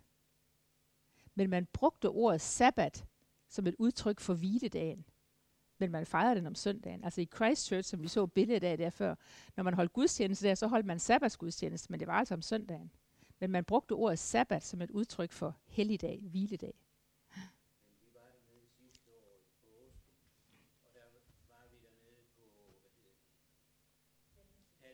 Ja. Mm. Ja. Og der var der jo kæmpe optog i Jerusalem, men de jøderne, jeg tror, de var lidt trætte af det, fordi al trafik gik jo i stå på gaden, ikke? de kunne ikke køre, og de holdt og dybte der, fordi de der optog, der skulle gå op igennem, det var sporvogn, vi kunne heller ikke køre under de der optog. Ej, de går vel nærmest ned over oliebjerget og sådan noget. Optoget kommer ikke rigtig ind i byen der, faktisk. Øh. Ja. Ja. Ja, Ja, det må være en der, hvor vi får lov til at indtage byen der. ja. ja. ja. Det er jo det udfordringer, Jerusalem har. Der skal både plads til jøder, kristne og muslimer. De har alle sammen deres forskellige helligdage og sætter præget på det. Jeg synes jo sådan et spørgsmål som omskærelse altså, har jo været til en langt større, hvad skal man sige, sådan diskussion. Øh, og det hænger blandt andet sammen med, at Paulus direkte, altså man sige, siger nej til omskærelse. Øh, at hvis man, hvis, man, hvis man gør det, så sønderskærer man sit læge i stedet for, han siger det i Galaterbrevet. Men det er jo vigtigt der, at det som Paulus der taler om, det er jo til hedninger, som synes, at for at de kan være rigtig kristne, at de så også skal omskære. Og det er det, han siger nej til. Men han tager ikke afstand fra det i forhold til, om jøder skal foretage omskæring. Og den diskussion er jo en interessant diskussion, som jo dukker op også i dag i vores eget samfund. Skal man forbyde omskærelse? Øh, og øh, messianske jøder, øh, de, øh, de omskærer deres drengebørn. Øh, ikke ud fra, at det er... Øh, jamen, nogen vil gøre det ud fra, at jamen, det gør man da bare. Altså, sådan, sådan er det jo. Altså, det, det er ikke diskussion, øh, og, jeg ser det ikke, hvad skal man sige, som sådan noget, man skal gøre, fordi så er man mere rigtig messiansk jøde end det, men bare ja, en del af jøde, ja, jødesamfund. Og, og man kan jo, hvis I sådan lige tænker det igennem, øh, så er det jo lige så slemt egentlig, som hvis man er en lille jødisk dreng i en dansk gymnastiksal og er omskåret, så skiller man sig ud på den måde der. Øh, og er man så en messiansk jøde, som ikke er omskåret, så kan man så skille sig ud på den måde. Men for messianske jøder, der er det simpelthen, det gør man ligesom alle andre gør det. Og det interessante er, at dem, der i det jødiske samfund i dag begynder at diskutere omskærelse, om man nu skal, det er den samme diskussion, som vi har herhjemme. Er det ikke noget forfærdeligt noget at skære i sit lille drengebarn? Det kan man da ikke. Og, sådan noget. og det kan man i dag godt finde jøder, som siger, hvilket jo er en måde at demonstrere på, hvor lidt også, hvad skal man sige, jødisk tradition, øh, hvilken rolle det spiller. Øh, ikke mindst for folk i Israel. Øh, der behøver man ikke at demonstrere sin jødiskhed andet ved at bo i Israel så, så er man jo jøde, når man bor dernede. Så jeg tror, den der, det der behov for at finde et jødisk sådan, hvad skal man sige, markører i ens livsstil, de bliver mindre, når man kommer til Israel, og det kan snarere være i et amerikansk jødisk samfund, altså, hvor man har brug for at holde fast i de der ting. Så det er ikke så øh, usædvanligt at finde diskussionen blandt jøder i Israel i dag, der siger, det er noget barbarisk noget at omskære. Og det er jo lidt interessant, når vi er nogen her i Danmark, der synes, vi skal forsvare jøders ret til at omskære her. Øh, øh. Ja, ja, ja, ja. Nej, ikke kun nej, nej.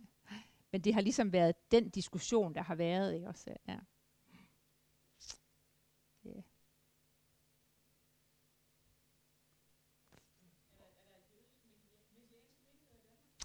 Nej, der er ikke nogen menighed, som, øh, som hvad skal man sige, som, som øh, øh, der var for nogle år siden, var der en lille gruppe, øh, som forsøgte at starte en, en sådan messiansk menighed i København.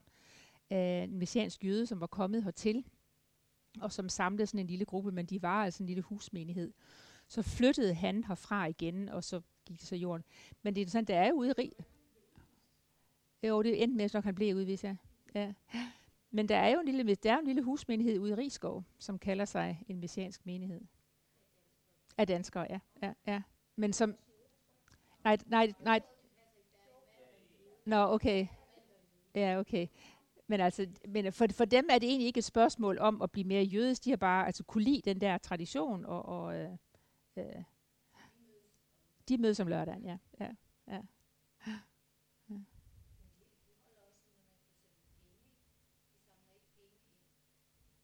Nej, nej. Man må ikke røre ved penge om lørdagen. Nej, de holder, de holder sabbat. Ja, ja.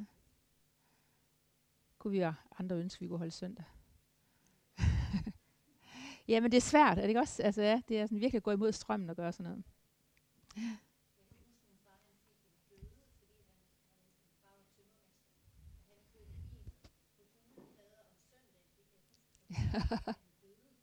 ja. Den må man kun bruge til hverdag. Ja. Ja. Ja. ja. Ja. Ja. Det er det. Ja.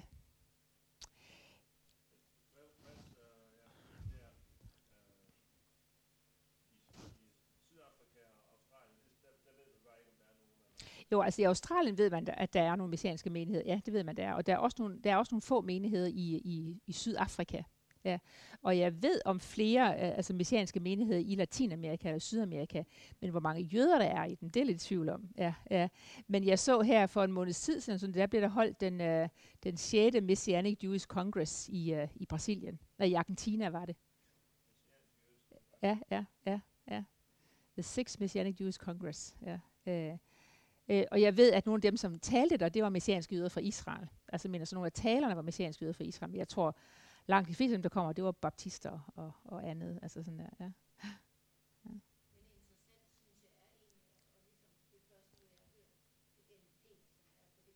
Ja.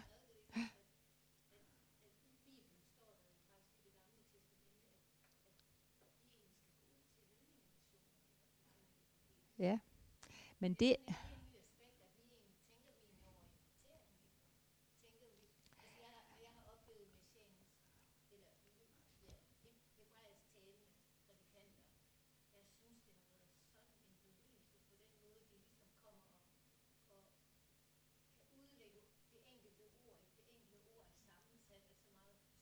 Mm. Mm. Lys, lys, der går op, så ikke også er. Ja. Det er både sproget, men også sammenhængen mellem det gamle og det nye testamente, som bliver så tydeligt i mødet med sådan noget der. Men den der nu tilbage til det der med, altså skal jøder gå ud og være, heden, at være, være lys for hedningerne, det kan man jo sige, det var i hvert fald noget af det, som Messias han taler om. Og det har været lidt noget af det, som har ligget bag ved den der Leklecha-bevægelse, og øh, det interessante, eller, eller ærgerlige kan man sige, er, at de har mødt rigtig meget modstand fra ældre messianske jøder, og siger, som ligesom har sagt, jamen så længe arbejdet ikke er færdigt her hos os selv, så længe der er mindre end 1 procent af Israels befolkning, der kender Messias, hvad skal I så i Afrika og i Asien og sådan noget? Synes synes ikke, vi har nok at lave herhjemme. Men det er jo lidt den samme, som man altid kan tale om i forhold til mission. Altså, mener, skal man, skal man, er ydermission noget, der først kommer, når vi er færdige med indre mission? Altså, øh, jeg mener, øh, altså så, så, så, så skulle vi også lade være med at lave ydermission i Danmark, hvis, hvis det var sådan der med. Men hører det ikke med til det at være en del af det der fællesskab, som samles omkring Jesus som verdens frelser, at man også rækker ud over sig selv? Er den der både dimension med at give øh, og med at sende ikke en vigtig del af vores identitet, og det har i hvert fald været det, som har været den her unges bevægelse i Israel og siger, jamen hvis vi vil være dem vi er, så må vi også vende os ud af at vende os ud mod andre, og netop også understrege derigennem det fællesskab, vi har med kirken ud over hele verden. Så det er jo faktisk en bevægelse, som siger, jo jo, nok er der noget specielt ved messianske jøder, men det er ikke mere specielt, end vi er en del af hele Guds kirke over hele verden. Øh, og det synes jeg jo er et sundhedstegn. Øh,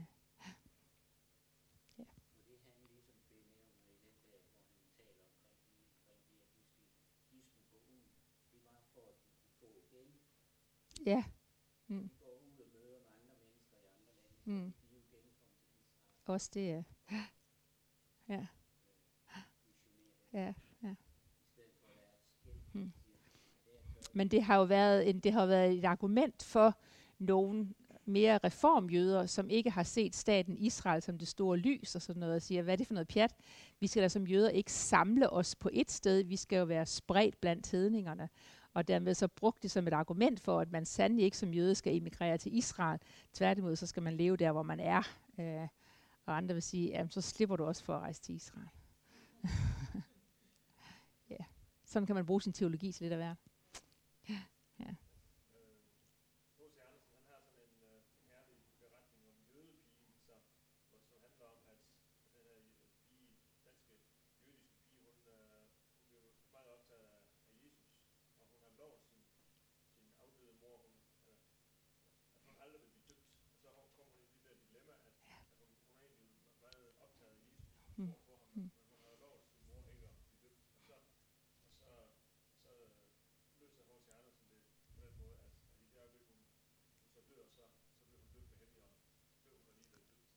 Okay.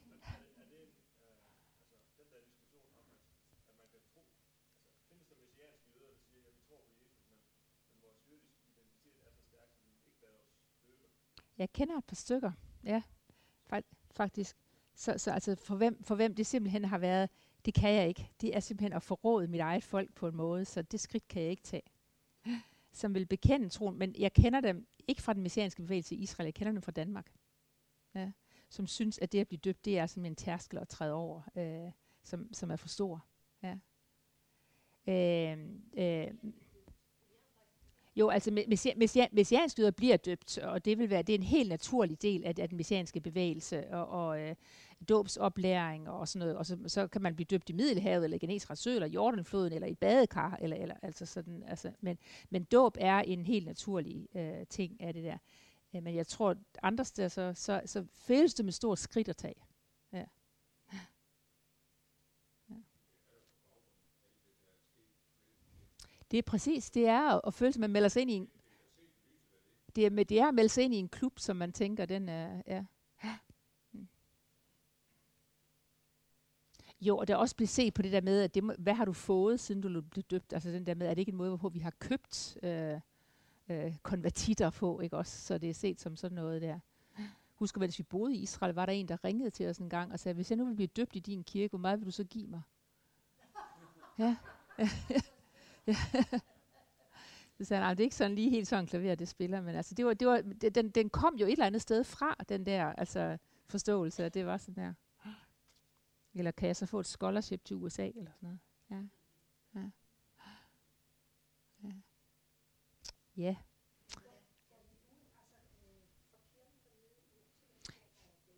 Ja, David, altså, ja, man kan sige, det er jo først og fremmest en, altså det er jo en, en altså det, den menighed, som Israel har i Jerusalem, det er jo faktisk en menighed for danskere. Ikke også? Så det er jo der, hvor øh, danskere kan møde evangeliet, hvor unge, unge volontører kan komme, og sådan noget der. Ikke også? Så det vidnesbyrd, som vi har, det er jo først og fremmest gennem de unge, som så er ude forskellige steder, og, sådan noget. og så sender vi missionærer ud, eller volontører ud, som er med i en sådan mere outreach-arbejde og sådan noget. Og David og Elisabeth har selv god kontakt, øh, ikke mindst til øh, dansk israeler. I ved familier, hvor den ene er dansker, og den anden er israeler, og, og øh, øh, kontakt til dem på den måde der. Øh, øh, med henblik på også at, at dele ens egen tro på, hvem Jesus er, på den måde der. Mm. Men menigheden er ikke en menighed, hvad skal man sige, for israeler, det er en menighed for danskere det, det er, det, menigheden er ikke det, nej. Den ligger inde i den gamle by, ja. Hvorimod menigheden i Tel Aviv, hvor Christian Lisbeth er, det er jo en udadvendt messiansk menighed, som holder arrangementer og sådan noget, som inviterer israeler ind. Ja. Og der foregår gudstjenesten på hebraisk og på engelsk også. Mm. Man kan godt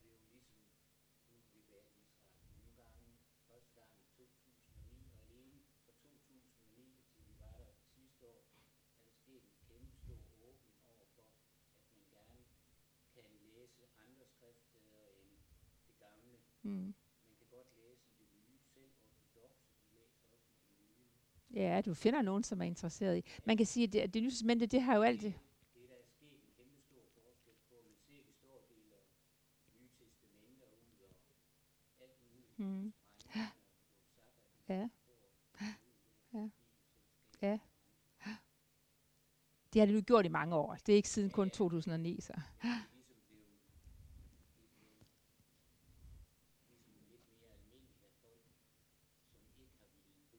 Jo, der er ikke, der er ikke den samme, der er ikke den samme modstand mod det. Nej. Ja. Ja, ja. Ja. Yes.